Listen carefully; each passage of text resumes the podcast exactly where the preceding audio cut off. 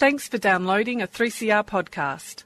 3CR is an independent community radio station based in Melbourne, Australia. We need your financial support to keep going. Go to www.3cr.org.au for more information and to donate online. Now stay tuned for your 3CR podcast. Freedom of Species brings animal advocacy to the airwaves. It's a radio program dedicated to raising awareness of issues concerning animals. This includes advocacy, ad, advocacy, activism, protection, conservation, and importantly, appreciation. The show is broadcast from 3CR studios in Melbourne on 855 AM. Thanks to Sally for another show of Out of the Pan, and Sally will be back for one final show next week. So make sure you catch that next Sunday, twelve to one. We're slacking off and taking the whole time off, so this is our final show of the year. Uh, and joining me for the final show of the year is a full panel. We've had a full studio two weeks in a row, which is great. Going out with a bang, or release a full studio. So um, my, we'll, we'll, see about the bangles. There we go. Um, but yeah, my co-host today is Adam Cardilini. Thanks for coming in, Adam. And we are joined by two people from Animal Rebellion, or who are going to get involved in Animal Re- Rebellion at least. So we've got Dylan, who has been in the UK with Animal Rebellion. Thanks for joining us, Dylan. Thank you for having me. And Harley, who is about to go to the UK with Animal Rebellion. Hey, Harley. Thank you. And I'm Nick Pendergrass hosting today, again, our final show of the year. And I thought we'd start off by uh, talking, maybe we'll start off with Dylan in terms of, um, yeah, I guess what Animal Rebellion is and also why you're inspired to go to the other side of the world and get involved with them. Yeah, so Animal Rebellion is a mass movement organisation working currently out of the UK. Um, and essentially, where it came from was people realising that there was a whole lot of momentum going on, uh, which was sparked by Extinction Rebellion in regards to uh, the conversations around climate, uh, around the climate crisis. And Extinction Rebellion had managed to really kind of shift public consciousness in terms of the way people are thinking about the climate crisis. And then, um, you know, people in the UK are suddenly just realizing that, you know, we are in a climate emergency, we need to do something about it.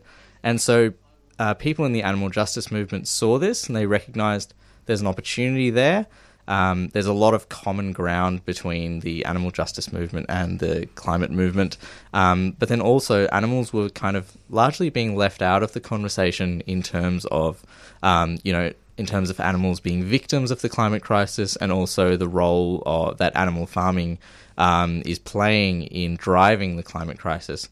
And so essentially, Animal Rebellion uh, came is created by animal justice advocates to work in solidarity with Extinction Rebellion uh, and to bring this idea of a plant based food system and the need for a plant based food system into the public narrative so that we can really kind of drive that message home um, and achieve outcomes that not only serve the climate but also kind of create, um, you know, pave the way for a better world for animals.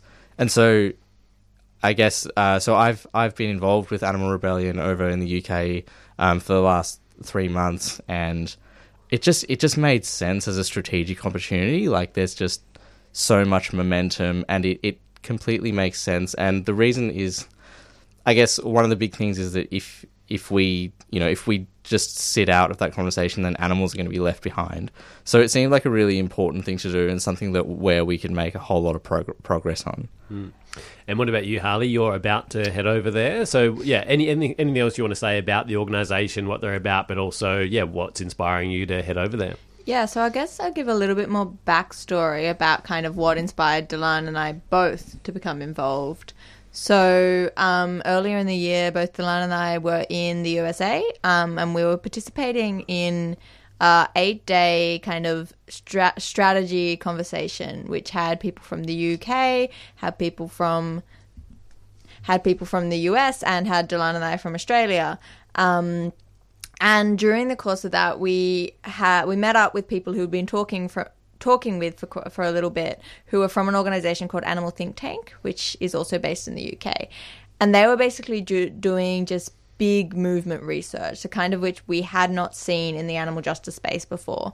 So both of us had kind of come to the point where we just were looking for a way to do more and like work more and find like kind of like just that big capacity um, to think and to plan and to go deep into strategy. And at the moment, like we've talked about it on the show before, I think that Australia has a massive capacity problem. There's just no room for a lot of allies and advocates to do the work that needs to be done to build a mass movement. Whereas in the UK, they had this organization that had dedicated themselves to building a mass movement for animals. Mm. So we saw the work that Animal Think Tank were doing. And basically, over the course of a couple of days while we were in the US, we decided we need to we need to join that. We need to be part of that. So the original plan was to join Animal Think Tank, and at that time as well, Animal Think Tank were being part of the formation of Animal Rebellion. So that happened in June this year. That's when we were in the US. So it's just kind of like really, you know, different coincidences and turns of events where um, one of the members of Animal Think Tank, a couple of them, had been part of this formation of Animal Rebellion, which was kind of just starting to bubble up. So all of this stuff was kind of happening at once. And I completely agree with Delan. Like the reason I've just so I was going to go over and I didn't end up going over, and the reason I've decided to go over at this point is just that potential for mass action that I see, which there are so many people over in the UK who have committed to essentially dropping everything and becoming part of this because they see the promise. And I think it's something that one day I hope we get to in Australia where people have the support and have that that opportunity to really like drop what they're doing, quit their job, um, and take up full time work in animal justice. And at the moment, there's not really a space to do that in Australia. There's only really a couple of like one or two NGOs which you can work for full time. So when we saw this opportunity to work full time for an organization that's just going hard, doing strategy work, doing, doing narrative work, doing uh, culture work, and just really kind of pushing the boundaries and pushing the limits of what we can do, then it seemed like just too good an opportunity to pass up. From from your experience, what have you um, noticed that these organisations over in the UK do differently to help support people be able to go and work full time? What are what are they doing that is supporting people to do that? And how can we how can we do that in Australia or other places around the world? What's their formula? Sorry. Yeah, I think there's there's a, there's a few different things, and the first thing that comes to mind would be just the idea of investing in in investing in upskilling of of kind of the the people who are creating the conditions for other people to get involved. Uh, So what do yeah? So can you pick that apart a bit? Absolutely. Yeah, yeah. So, uh, like, just kind of um, going into the strategy workshop that Harley that Harley had mentioned. Um, so, in that strategy workshop, you had about a dozen people who were dedicating significant amount of times to actually just sort of reading a lot of books and networking with a lot of people who were really kind of trying to push the envelope in terms of the way that we build movements, the way that we build communities, and the way that we build organizations.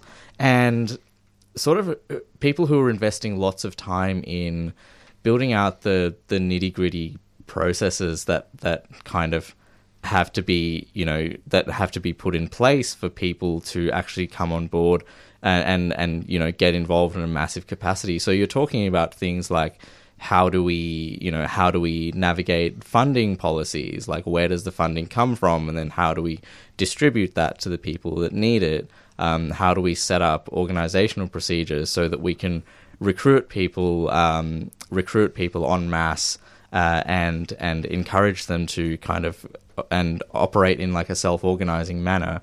So there's all these little things that that kind of come from that can come from investing that time in terms of just having these meetings um, where you're really kind of thinking long term um, and kind of engaging with the literature around how to do all this stuff. Harley, I don't know if you have much to add. Yeah, yeah, I do. Um, so I think one thing as well is it's like just the really boring like capacity stuff. So other countries they have more animal NGOs who are willing to invest more money in this, and they also so in Australia.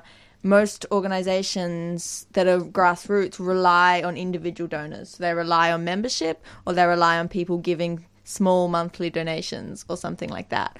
So, whereas like in the US, for example, so Save and DXE in the US, they they fund activists to work full time. So mm-hmm. they give them fellowships and people will live off that wage. Like it's an actual wage. Whereas there is no grassroots organization in Australia that I know of that does that. Um, for more than like a sm- one person or so. I think there's a couple of grassroots organizations where one person will have a wage, um, or maybe two, but not for like a significant number of people. And so, and they, the reason is be- one because of just more involvement, I think, like more donations. Another is because of like bigger donors, like they have. Like America has people with a lot of money willing to invest in this, and that just rapidly increases the capacity because people aren't spending all their time crowdfunding. They can, you know, like Animal Rebellion, when they started, they got 100K as like kind of seeding funding. And that enabled them to be able to take people on full time and pay them like not a full wage, but like um, cover expenses to the best of their capacity. And sorry, one more thing. Um, so as well as that, there's also yeah what Delan was saying about investing. It's something that actually Delan has said to me before. It's starting to see animal justice work not as a hobby but as a skill and as a career even. So it's like in Australia we still feel for the most part we have this mindset where you know animal justice work is something you go do on the weekend it's something that you hmm. do in your spare time mm-hmm. and it's not a skill that you invest in people kind of do a lot of similar stuff they specialize in tactics but no one's really encouraged or not no one, but a lot like people aren't really encouraged to build on like build a profession, like build a this is my level, hmm. my area of expertise. Whereas in places like Animal Rebellion, you are encouraged to take something on. So, for example, I'm going over there to work on story, and that's become like I read so many books now on story and narrative and um, strategy in that respect, like story based strategy, because now the way I'm thinking about it now is like that's my career. Whereas, and I think that's something that's lacking a bit, just that mindset of this is a, a life choice. It's something, it's not just something like playing a sport, it's a thing you're doing with your life. Maybe we'll take a track and then we'll be back with more after after this. So we're going to have a track uh, chosen by Delan, which is "Dear Theodosia" by Leslie Odom Jr. and Lin Manuel Miranda from the Hamilton soundtrack. Uh, why have you chosen this track, Delan? Okay, so yes, uh, this song comes from the musical Hamilton, which I was lucky enough to see when I was in London, and it really hits me hard every time I see it, uh, every time I hear it. Um, so, a bit of context uh, what's happening in the play at this point is um, the USA has achieved its independence from Britain, and you have these two guys, um, Aaron Burr and Alexander Hamilton. They're revolutionaries, and they're both on the same side, but they're rivals, and they're about to embark on this task of basically creating a new nation, um, which is monumental. And they've never really seen eye to eye, but in this song, they happen to come together and sing in harmony for the first time. And the reason is that they've both had newborn children. Now, there's a bit more to the to like how the song was written. So while it's ostensibly, you know, in the lyrics, it's about two fathers singing about their children. Um, uh, Lin Manuel Miranda, who wrote the song, didn't actually have a son when he wrote it. Uh, actually, he wrote this song the same week that he uh, adopted uh, a puppy uh, who's now named Tobillo uh, from the Dominican Republic. And so I've come now to see this song as really an ode to sort of the really beautiful relationships that we can um, that we can craft with animals and how the compassion and kind of forward thinking that those relationships can inspire can really help us find common ground with you know those who we might consider rivals or not see eye to eye with Yeah, really nice. And also, um, I remember a while back um, with Del- Delan and Harley, we were talk- we had uh, Sweeney Todd as well, so we've got a bit of a musical theme going on as well. So that's great to continue that here. So uh, here here is the track. You're listening to Freedom of Species on 3CR, and we're discussing Animal Rebellion today. Theodosia, what to say to you? You have my eyes, you have your mother's name. When you came into the world, you cried, and it broke my heart. I'm dedicating every day to you. Domestic life was never quite my style when you smile. You knock me out, I fall apart. and I thought I was so smart. You will come of age with our young nation. We'll bleed and fight for you. We'll make it right for you. If we lay a strong enough foundation, we'll pass it on to you. We'll give the world to you and you'll blow us all away. Someday, someday. Us all away. Someday, someday. Oh, Philip, when you smile, I am undone. My son, look at my son. Pride is not the word I'm looking for. There is so much more inside me now. You outshine the morning sun. My son, when you smile, I fall apart, and I thought I was so smart. My father wasn't around. My father wasn't around. I swear that I'll be around for you. I'll do whatever it takes.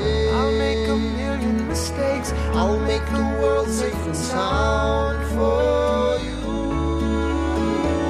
We'll come of age with our young nation. We'll bleed and fight for you. We'll make it right for you. If we lay a strong enough foundation, we'll pass it on to you. We'll give the world to you and you'll blow us all away. Someday,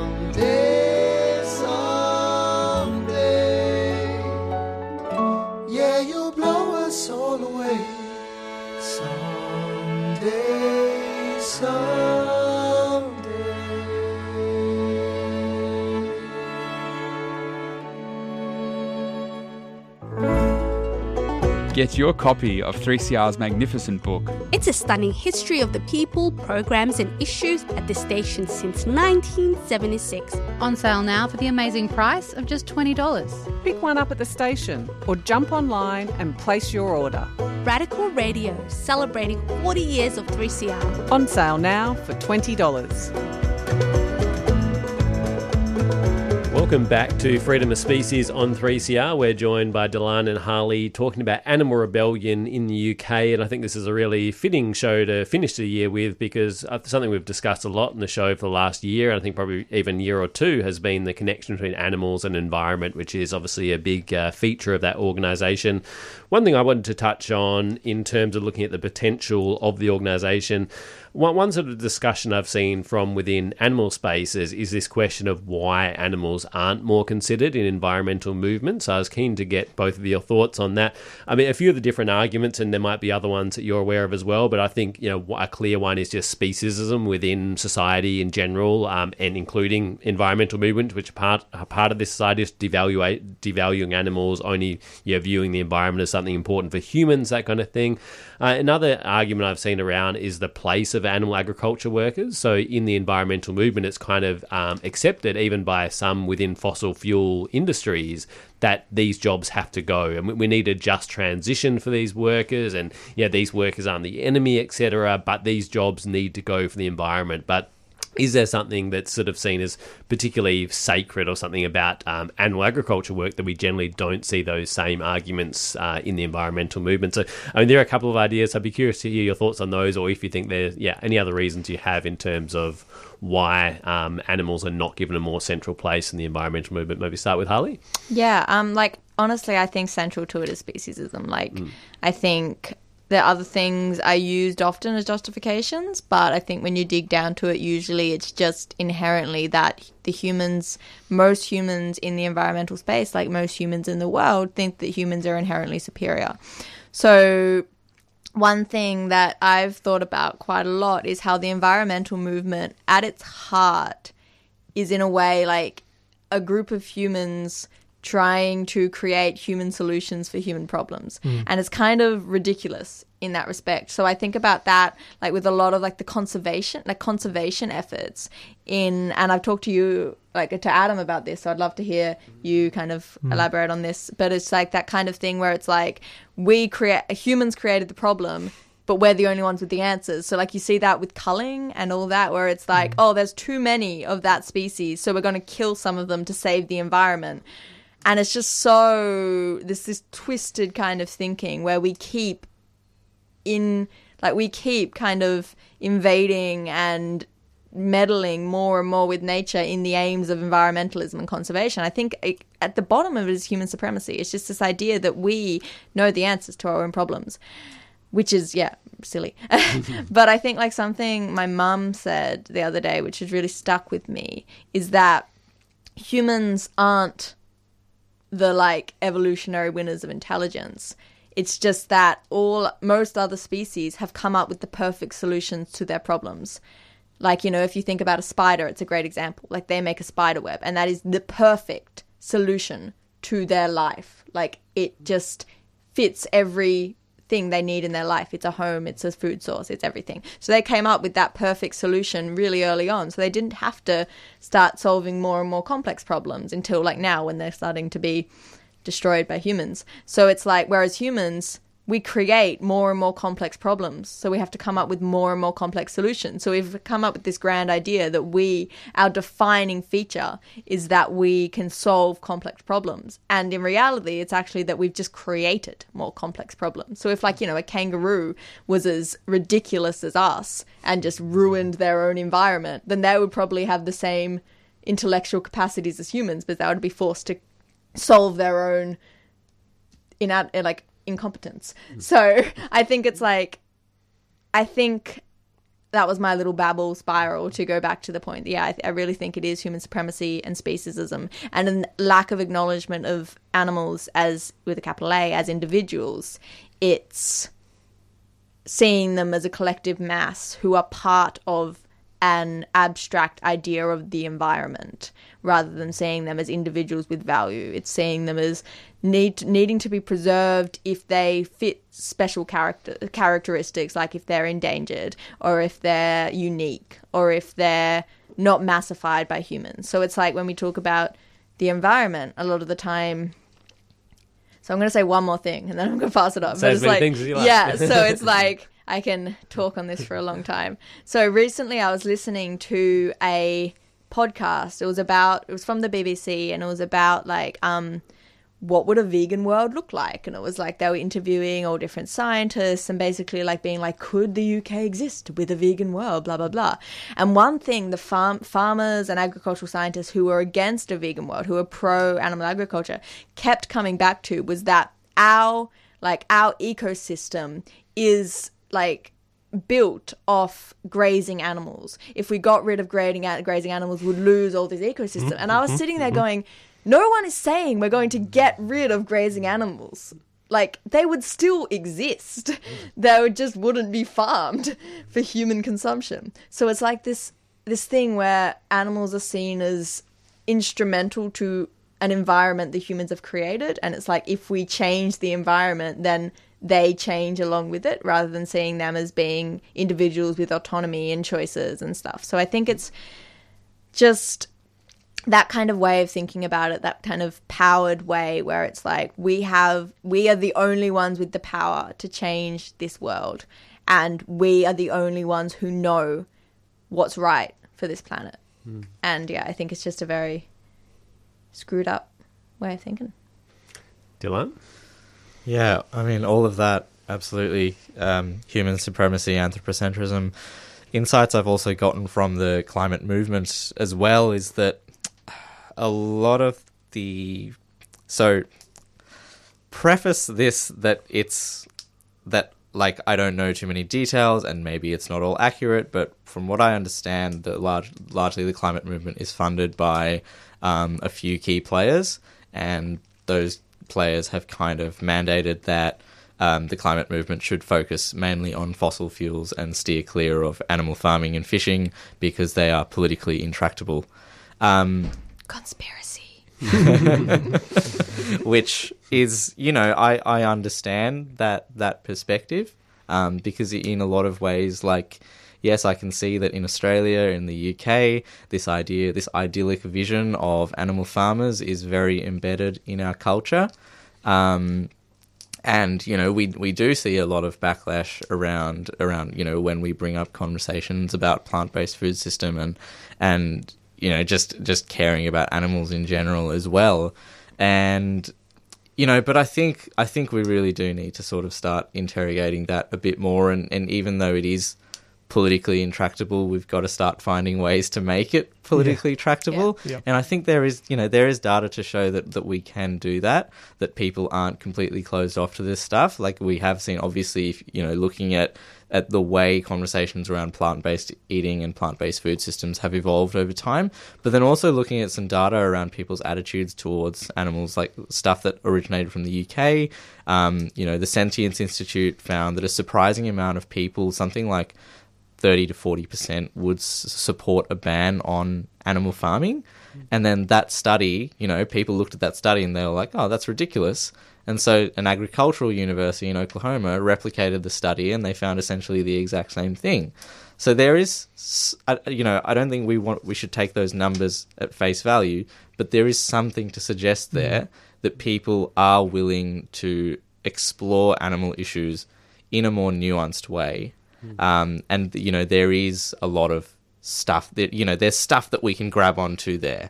Um, and we found this, you know, a little bit in Extinction Rebellion. For example, there was a pro sorry, Animal Rebellion and Extinction Rebellion. There was a protest um, around uh, what was happening in the Amazon, um, that the animal farming industry causing those blaze, blazes in the Amazon. And Marco Springmann, who's a scientist who quite um, strongly advocates for a plant-based food system, spoke at this uh, protest, which was, which was predominantly Extinction Rebellion people, and he got tremendous applause. Um, it was almost as though people had been waiting for that message to come out there, um, and almost like there was frustration that it hadn't been put out there more. So, you know, I think there's there's there's work that we can do to make this work. Yeah. Uh, one thing that, um, yeah, you you mentioned, Dylan, then was that um, we sort of we need some time to build up this story as well, like to to make it tractable, to politically tractable, Uh, and something that I feel like we maybe sometimes um, forget from the animal perspective is that, or from from our positions thinking about animals, is that we are really asking people to change fundamentally how they see the world. It it is a radical shift in thinking, and most people don't want to change. you know, changing is really difficult. And so when we when we use these slogans and things that um, are meant to send people vegan after reading one five word message, I think it, it, it's almost like an unrealistic ask, obviously. Um, and that we maybe as a community we need to think more about how do we how do we actually reckon with the idea with, with the with the um, reality that we're asking for fundamental identity changing shifts and people environmental movement it's it's fairly easy.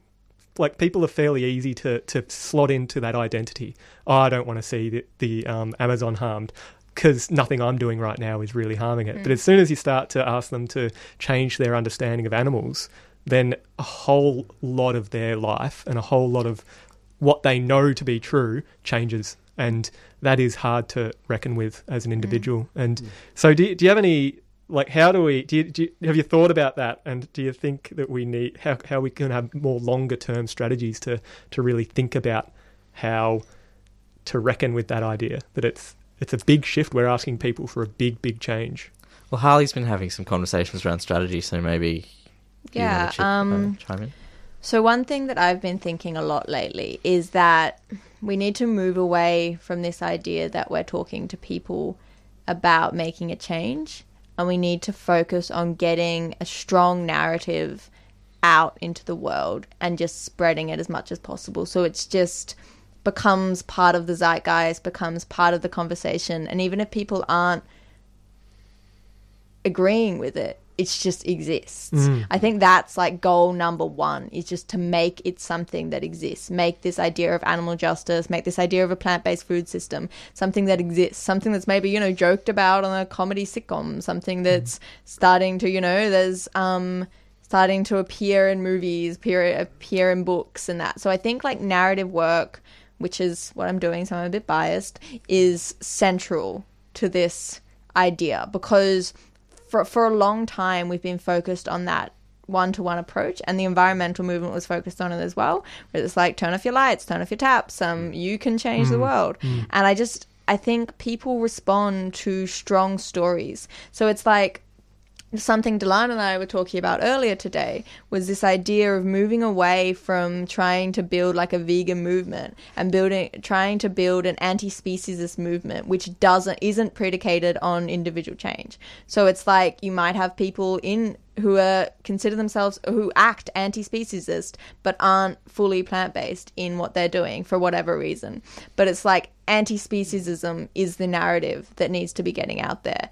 And I think there's so many ways of doing that. And one thing that I've been playing around with lately is this idea that this is a complex issue. It's a radical idea. Mm. So we need to tell it in simple ways. So I've been playing around with ideas of like, you know, just tip, you know, archetypes, fables, stories that we all know to be true, and teasing out the messages in them that we can use to touch people, touch people's hearts, and bring out these values. Because like animal justice is based on core values that most humans have. Mm. So I think if we can tie our stories to those values but also but tie them not to an action like go vegan but to uh, an idea a story. Then i think that's a really powerful way to move forward. So i've been playing around with you know like journey narratives and you know hero villain kind of david and goliath like all those stories that everyone kind of internally just knows.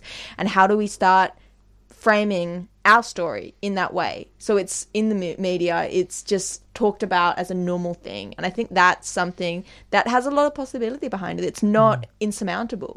Whereas this idea of, at the moment, the idea of absolute animal liberation is almost uh, pretty much insurmountable. I think as a movement, we've faced a lot of like demoralization because it just seems impossible in the society we live at. So I think if we just keep that as our grand end goal and strip it back to be like, what's our first strategic milestone? And I really think that is shifting the Overton window, changing the conversation. So, like, you know, in five years, two years, one year, that it is normal to talk about a plant based food system as being a mm. possibility, not Absolutely. the answer, but a possibility, a genuine possibility for the future. It is normal to talk about animals living as independent autonomous beings. Hmm. It's not not everyone agrees with it, not everyone's like, yes, we need to do that, but it is normal. Hmm. And I think that's yeah, that's the way forward in my head. Mm-hmm. And, and I was thinking that the you know we de- I definitely agree with all those points about speciesism and that needs to be challenged etc. But I think also what touching on is like some of this might be our fault as animal advocates in that mm. I think we have put all the blame on the individuals mm. and think about environmental movements for example like often the demands no new fossil fuels 100% renewable energy by this date etc. is not saying if you drive a car you can't come to this rally right it's like it's not of course in the environmental movement it's better not to drive a car than to drive Yeah. one but it's like it's bringing in a wide range of people who have a wide range of carbon footprints to all agree on these structural demands. And I feel like we haven't done enough of that as animal advocates, but I definitely think we could. I mean, I've spoken about that before the way in which we could have no new animal agriculture, like 100% Yeah. plant based system by 2030. These kind Yeah. of similar demands are structural. And again, people are consuming different levels of animal products, but we can agree on those structural, or hopefully, you know, more people could agree on that. So I was curious, um, yeah, Dylan, um, I think Animal Rebellion, there's a lot of parallels with what Animal Rebellion are doing there. Do you want to talk a bit about this? Not that it's discourage individual veganism, but it's beyond just individual veganism, this idea of a plant based food system rather than just individual change. Absolutely. So Animal Rebellion sort of sees, you know, Animal Rebellion. It's a organization that is anti-speciesist at its core. Um, so you know, it's created by animal justice advocates, um, but ultimately it sees its role as being to really, um, to really kind of make sure that animals are are kind of represented in conversations around the climate. So it sees our over you know it sees social change as happening in kind of an ecosystem where you've got lots of different players doing lots of different things having kind of infinite interactions with each other um, and so within all of that, you know, you have all your animal justice NGOs, you have Extinction Rebellion, you have your environmental NGOs doing that work, you have all your grassroots activists doing their various work. Um, you have things like Veg Fest going on, like equivalent would be World Vegan Day here. Um, so Animal Rebellion within that sees itself as complementary to kind of all of that stuff going on and it occupies a niche which is the plant-based food system which is kind of this really tangible part of the the larger problem which we can then just sort of chip away at. And when you look at when you take that tangible you know this this idea of a plant-based food system all of a sudden things start to look a lot more concrete. It's like you can look at things from the lens of various you know segments of society. You can look at people like animal farmers. You can look at people like crop farmers. You can look at you know what is your um you know what are what are different segments of popul- of the population actually going to think about this uh, about this kind of idea this kind of structural change? And then you can formulate stories within that to appeal to those people which i think harkens to you know what harley was talking Yeah. about I think like also that kind of um, reflects on a major criticism people have had of Animal Rebellion, um, especially within the animal justice movement, where it's like people have seen what they're doing and have been like, well, they you know they're not representing animals. They're talking about you know plant based. They're talking that's like you know betraying animal justice, etc., etc.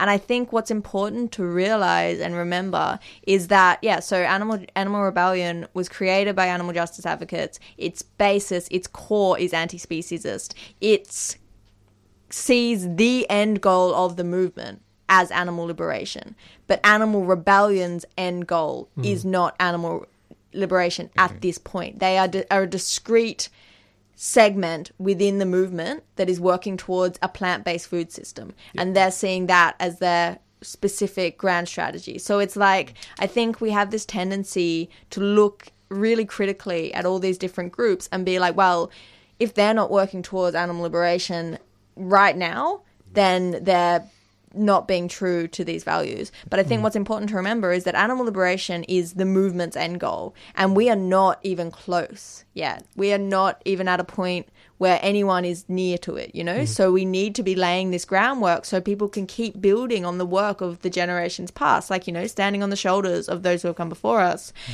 And I think, yeah, Animal Rebellion has done something really powerful and it's caused them yeah it's got given them you know caused a lot of criticism from them at some point i think it's a really brave thing to do where they have chosen really deliberately not accidentally to pick out a strategic milestone hmm. and build a mass movement around that. And that's the plant-based food system. And i think it's something that more groups need to be thinking on that level of how let's find these strategic milestones that are going to get us closer to that end goal and hmm. just dive straight on into them instead of di- dispersing our energy trying to li- trying to build something towards this amorphous thing of animal liberation which we haven't even got the structure so we can know what it looked like. It's like if you're building a house it's like you can't kind of be like this is what the house is going to look like and then kind of build it without building the foundations and all that. Mm. You can't just be like okay we don't need plans. We don't need you know expert construction people this is a messy metaphor because i know nothing about building houses. Um but you know what i mean? Yeah, yeah, yeah. it's like yeah you have to lay the groundwork you have to build the foundations and you have to have those discrete stages. And animal rebellion has identified a discrete strategic phase and that's what they're working on. So i think a way of seeing it instead of seeing it as like yeah betrayal is to see it as one part of a hmm. massive hopefully a massive movement Yeah. and to be like great they're doing that what can we do Yeah. And, and yeah, I think it's it's obviously like a plant based food system isn't animal liberation, Yeah. but I think it is an important part of animal liberation. And I have heard a lot of animal liberation activists say that if we got animals off our plates, we could maybe think more critically about animal testing, animals in entertainment, etc. Yeah. So I think it is really important. Absolutely. We're going to, we're going to go to a track now. This is the 1975 by the 1975. So this features uh, Greta Thunberg, and yeah, the reason I'm playing this has got um, speeches from her. But the reason I'm playing is that she's definitely someone who gets the animals and environmental issue, uh, both in terms of the impact animal agriculture has on the environment, but also animals as important in their own right. I've seen yeah stuff from her on Twitter, etc., about yeah caring for animals and visiting animal sanctuaries, all that kind of stuff. So I thought that was an appropriate track to play. So yeah, we're joined by Harley and Dylan today. We're discussing animal rebellion, and you're listening to Freedom of Species, and you're on 3CR 855 AM.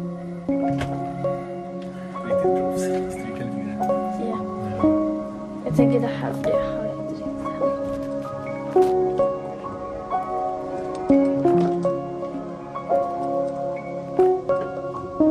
We are right now in the beginning of a climate and ecological crisis. And we need to call it what it is an emergency.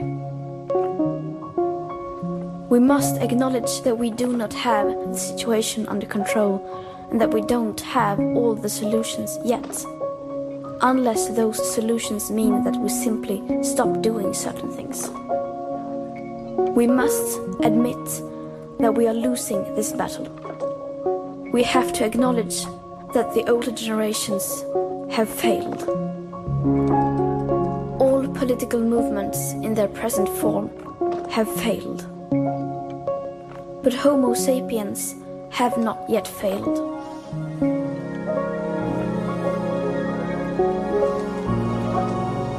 Yes, we are failing, but there is still time to turn everything around. We can still fix this. We still have everything in our own hands. But unless we recognize the overall failures of our current systems, we most probably don't stand a chance.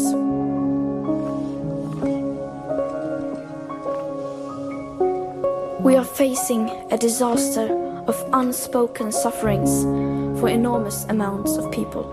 And now is not the time for speaking politely or focusing on what we can or cannot say. Now is the time to speak clearly. Solving the climate crisis is the greatest and most complex challenge that Homo sapiens have ever faced. The main solution, however, is so simple that even a small child can understand it. We have to stop our emissions of greenhouse gases. And either we do that or we don't. You say that nothing in life is black or white, but that is a lie. A very dangerous lie. Either we prevent a 1.5 degree of warming or we don't. Either we avoid setting off that irreversible chain reaction beyond human control, or we don't. Either we choose to go on as our civilization, or we don't. That is as black or white as it gets. Because there are no grey areas when it comes to survival.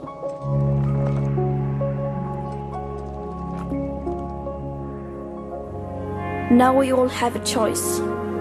We can create transformational action that will safeguard the living conditions for future generations. Or we can continue with our business as usual and fail. That is up to you and me. And yes, we need a system change rather than individual change. But you cannot have one without the other. If you look through history, all the big changes in society have been started by people at the grassroots level. People like you and me. So I ask you to please wake up and make the changes required possible. To do your best is no longer good enough. we must all do the seemingly impossible. Today, we use about 100 million barrels of oil every single day. There are no politics to change that. There are no rules to keep that oil in the ground. So we can no longer save the world by playing by the rules. Because the rules have to be changed. Everything needs to change. And it has to start today. So, everyone out there, it is now time for civil disobedience. It is time to rebel. This is David Rovics, and you are tuned to 3CR 8:55 a.m. Melbourne, Australia. Step three is finding there's a tactic when everyone believes it could be true. That if all the people work collectively, there just might be something we can do, and everything can change. Welcome back to Freedom of Species on 3CR. We are joined by Dylan and Harley, who are discussing animal rebellion in the UK and just generally some of the animal um, activism and environmental activism that's going on in the UK. So, yeah, um, last few minutes of the show, or last little section of the show, we're going to hand over to Harley first to talk a bit about the what the future of animal rebellion. Yeah, well, so Animal Rebellion is very decentralized and built on principles of like self-organizing and all that. So I won't definitely won't claim to know the future of Animal Rebellion, but I know. So I'm going over there in January, and I'll be joining the narrative team as my official role title is storyteller, which hmm. not sure who came up with that one. Was a kind of um, generates ideas. Apparently, you came up with it. I've heard. That's I what da- that's what Dan has told not. me. So who knows? Um, I'll Someone find else some- is I'll find someone to blame. Yeah.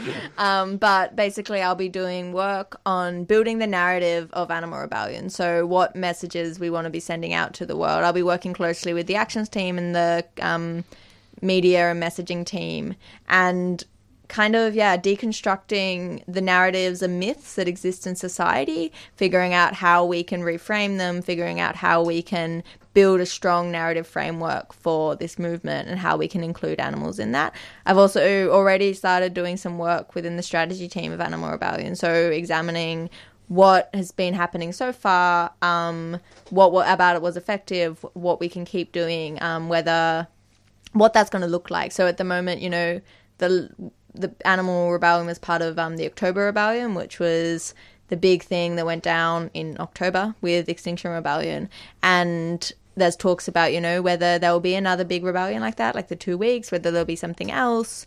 Whether so, I've been kind of a little bit part of that work as well, which is really exciting to be involved in thinking about strategic objectives, strategic targets, and just grand strategy in general. So, yeah, I'm really excited to go over there and get started. Um, and yeah, be working full time with Animal Rebellion from January.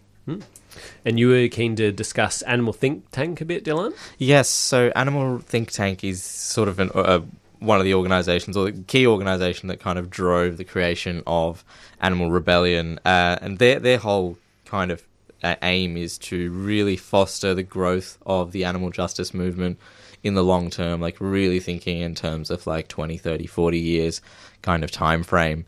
Um, so I'm going to be moving uh, over to Lancaster, up near sort of the border of, I think it's near the border of Wales, Scotland, um, to sort of, to work with Animal Think Tank, and really we're going to be kind of really thinking in terms of, you know, what are the what are the building blocks that we need to work on to build kind of a, a mass movement organization that is focused on animal justice. Um, but then also, how can we also support the wider movement in terms of, of training and upskilling people, in terms of, um, you know, creating the infrastructure, you know, literally things like housing, things like technology, um, and all those kinds of little things that help facilitate you know, the sharing of knowledge between lots of different people, the building of strategy, experimentation with different tactics, creation of new campaigns. Um, so we're going to be figuring out how we can support that, um, and then also really kind of figuring out how can we build a sustainable organization that is, you know, really creates a space where people can be their whole selves um, and really realize their true power. Um, where people, where there's a culture where people, you know feel safe while simultaneously you know being able to grow and be messy and be human um, and then also kind of really think critically about you know chipping away at all these different uh, little strategic milestones that we need to kind of take that we need to tackle one by one to get to this broader goal of animal justice. So I'm I'm really excited about you know doing that work and really kind of sitting back and doing it long term, um, and yeah, so a lot of my work is going to focus on you know culture, things like conflict resolution, helping people understand power and privilege, kind of figuring out how to foster that kind of environment where, um, you know, fostering a good culture, which is actually you know it sounds like kind of a soft thing, but it's actually probably one of the hardest things to do in an organization. So a bit daunting, but also looking forward to the challenge on that. Hmm. And we um going to finish up with some uh, plugs for some things, and I've put these. If you listen to this live, you can find them on the Freedom of Species Facebook and Twitter. Uh, we're at FOS Radio on Twitter, and you can search us on Facebook. But so those links are there. If you listen to this after the fact, all the links will be at freedomofspecies.org as well as on iTunes. But one thing we did a show last week um, with Harley um, was there talking about the Liberated Futures Conference, and we ended up talking a lot about your talk, Dylan. It was a really great talk. Um, do you want to talk a bit about um, what that yeah what what that talk was about. Just give listeners a taste, and they can obviously check out that video if they'd like to um, hear the talk? Yeah, so the talk's just a, basically a retelling of the, the story, uh, a curated retelling of the story of the October Rebellion and kind of some key learnings that uh, that uh, from that rebellion that I think uh, activists and organizers and basically anyone interested in social change could really get a lot out of. So yeah, definitely give it a listen if you've got some time. Hmm. Yeah, and I did want to say, like last, I did notice that video had 239 views, which isn't huge, but I think it is great that we can get these ideas out to more people than just who can make it to that physical space. So I think that was uh, it worked quite well doing those Facebook Live videos. We'll also put up a link to an article Dylan wrote on the October Animal Rebellion. I just found this online plantbasednews.org, so you can, if you prefer reading rather than listening, you can check that out. Um, Harley, you're going to be writing about some of this stuff on your blog as well. Yeah, so it's not plant based news, but if you're interested, um, yeah, it's just like I have a Medium blog, which is just my name, Harley McDonald Eckersall, and I'm also on Facebook at, um, at Holly Eccles, H O L L Y E C K E L L S. Um, and yeah, I'll definitely be writing about my time with Animal Rebellion and trying to get what I'm learning and prog- like understanding and developing out there as much as possible and sharing as much as I can. So mm-hmm. yeah, definitely give me a read.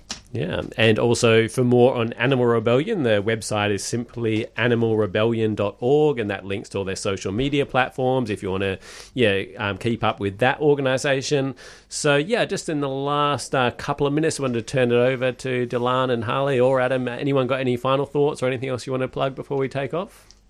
Can I? I, I just saw a um, a news article from I think the New Zealand News, just a, a, a general New Zealand news site um, pretty generic. Would you would think have standard news, all sorts of stuff about a, a dairy farmer in New Zealand who um, stopped being a dairy farmer and went vegan because they um, they felt, felt so strongly about the the mother uh, and and child mm. bond between dairy cows and the calves. And it's a really it's a really nice write up, and they've given a lot of space for this person to explain their emotions and how traumatic it was for them to um, perpetrate the sorts of things that they did to um, the dairy dairy mm. cows. And I thought it was just a, a sign of, of where we're going, where mm. New Zealand's identity is so sort of aligned with dairy cow um, exploitation. They, they're considered the dairy um, sort of nation mm. that they're able to that a that a general news organization runs quite a long story on this sort of thing is fantastic. I think mm. I think we're really and I'm, I'm so looking forward to what both of you do in this space. I, I think it's mm. it's going to be really important for the world and animals. Yeah. Yeah, thanks for that. I would really like to read that. Um, there's two things I'd really like to add really quickly. Uh, the first one is that I think it's important to acknowledge that as always, it's important to acknowledge that we are allies in this movement and that I always try and check myself and think about whether I am speaking about animals in the way I want to, which is that they are resistors, they are liberators, they are powerful, and they are living this life they're living their lives in resistance to these systems. So I think that's just something to acknowledge, not based on anything that anyone said, but I think it's just always something that I want to be aware of. The other thing I want to say is that there has been, you know, I want to call out the elephant in the room that there has been quite a lot of anger, fury, distrust of animal rebellion within the animal movement the animal justice movement. And I really just want to encourage people to reach out and ask questions. It is not a closed movement, it is not a hierarchy, it is not a place which is resistant to change. It is built on the idea that it is learning and growing and that we are messy humans who make mistakes. Mm. So if you see something that you don't like, if you see something you have questions out, reach out to me, reach out to Dylan, reach email Animal Rebellion and someone will get back to you.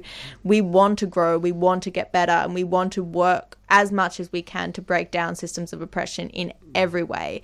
So if you do have criticisms, if you have worries, concerns, talk about them to us, talk about them to your friends, get it out there and listen to the responses as well. So I just really encourage that openness. Mm. We better uh, wrap things up. And I did want to actually before the in terms of that example, I think that that sort of individual change of like doing it for ethical reasons is really important and reaching out to those farmers, etc. But also, I think like changing those systems and those Mm. incentives as well, Mm. so there might be more yeah incentives and subsidies to plant based agriculture and like yeah agriculture. Those kind of things are important as well. Um, but I did want to mention we'll be taking a break from the show um, over summer. We'll be back to normal programming on the 19th of January. So for the next four Sundays, 1 till 2 p.m., there'll be summer specials going on during this time slot rather than Freedom of Species. So we're taking a break. A good chance for activists, I think, to take a break and refresh over this time period. And I think it's also a good time to catch up on any of our- our episodes if you miss any throughout the year. Uh, freedomofspecies.org. You can also search Freedom of Species on iTunes. One episode I particularly want to recommend is one on compassionate conservation. Who was our guest for that one, Adam? Arian Wallach. Yep. So check that out episode. I think that really touched on some of the themes from this episode, particularly. Um, so definitely check that out. You can also email us info at freedomofspecies.org with any feedback as well. We also have a new Instagram page thanks to Madison, the youngest member of Freedom of Species, who's actually on Instagram. Um, so you can look us up at Freedom of Species and yeah, yeah, follow us or like us or I don't know what you're doing there. do, do something on there, which is good.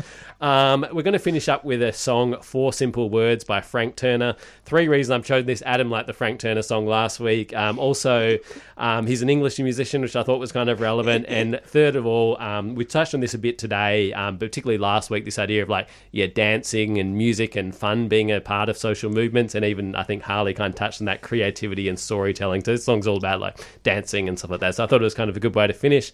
Um, stay tuned for Encyclodelia. Um, hopefully, all of our listeners have a have a good break, and yeah, we'll be back in a month's time. So thanks again for all three of you for coming in. Thank Ciao. you. Thank you, Nick. And we will see you next year. Because we're all so very 21st century. You're probably listening to me on some kind of portable stereo. Maybe you're sitting on the back of the bus, or it's running up your sleeve and you're across from your boss. Or you're sitting in your bedroom on your own with the lights down low. I'd like to teach you four simple words so the next time you come to a show, you could sing those words back at me like they're the only words that you know. I want to dance. I want to dance. I want lust and love and a smattering of romance.